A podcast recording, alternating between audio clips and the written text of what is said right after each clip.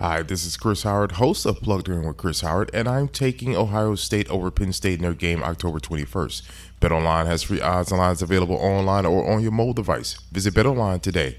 Hi, everyone. I would love to introduce you to my good friend Woody Overton's podcast, Real Life, Real Crime.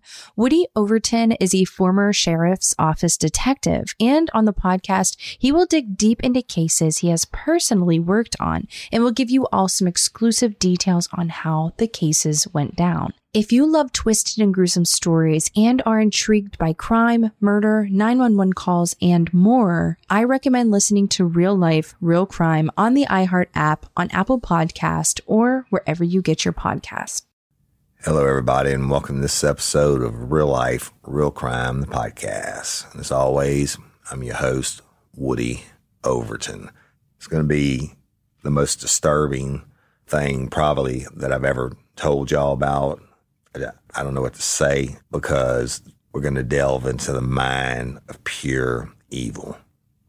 So, uh, and I haven't even thought of a name of this episode yet, but I guess we'll call it Mr. Nice Guy.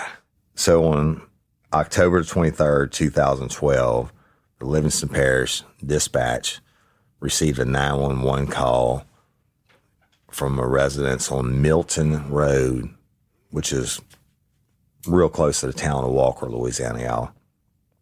And, you know, dispatchers hear a lot, uh, uh, from the funny to the, to the most bizarre, etc.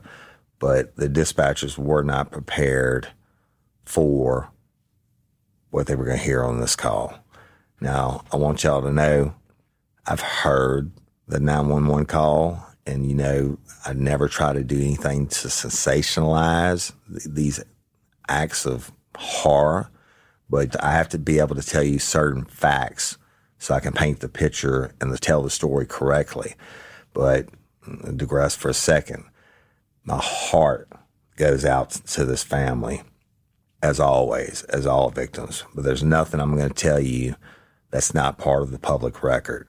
And matter of fact, there's a lot that I'm not going to tell you that's a part of the public record because it's just too horrible to hear.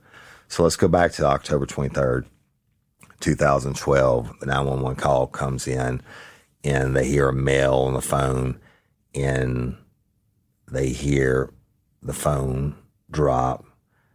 And for lack of a better way to describe it, they hear the most horrific screaming, begging, and pleading by a female she's pleading for her life. And they hear the male screaming and shouting, but then they they can actually hear these acts of violence that are going on. Of course, they're saying, "Caller, are you there? Caller, are you there?" Well, no, he wasn't there. The phone's already on the floor, but they can hear this now. So, what does the dispatcher do? They immediately dispatch it out all units. We have a 911 103D in progress screaming. It is ongoing at this time at this residence on Milton Road. All units, please respond. So, where Milton Road is, y'all, the first officer to get there was a Walker City police officer. He approaches the residence, and, and within seconds, uh, a blue and white or Livingston Parish Sheriff's Office deputy would pull up on the scene also. They approach the residence, they could hear the screaming. Says, take the door, and they walk in to a scene a nightmare. Cops have to see a lot of bad things, horrible things. I promise you, they'll never see what they saw when they took that door again. God, I hope they don't. But when they took the door, they look in and it's open into the kitchen area and they see a white male standing over a female.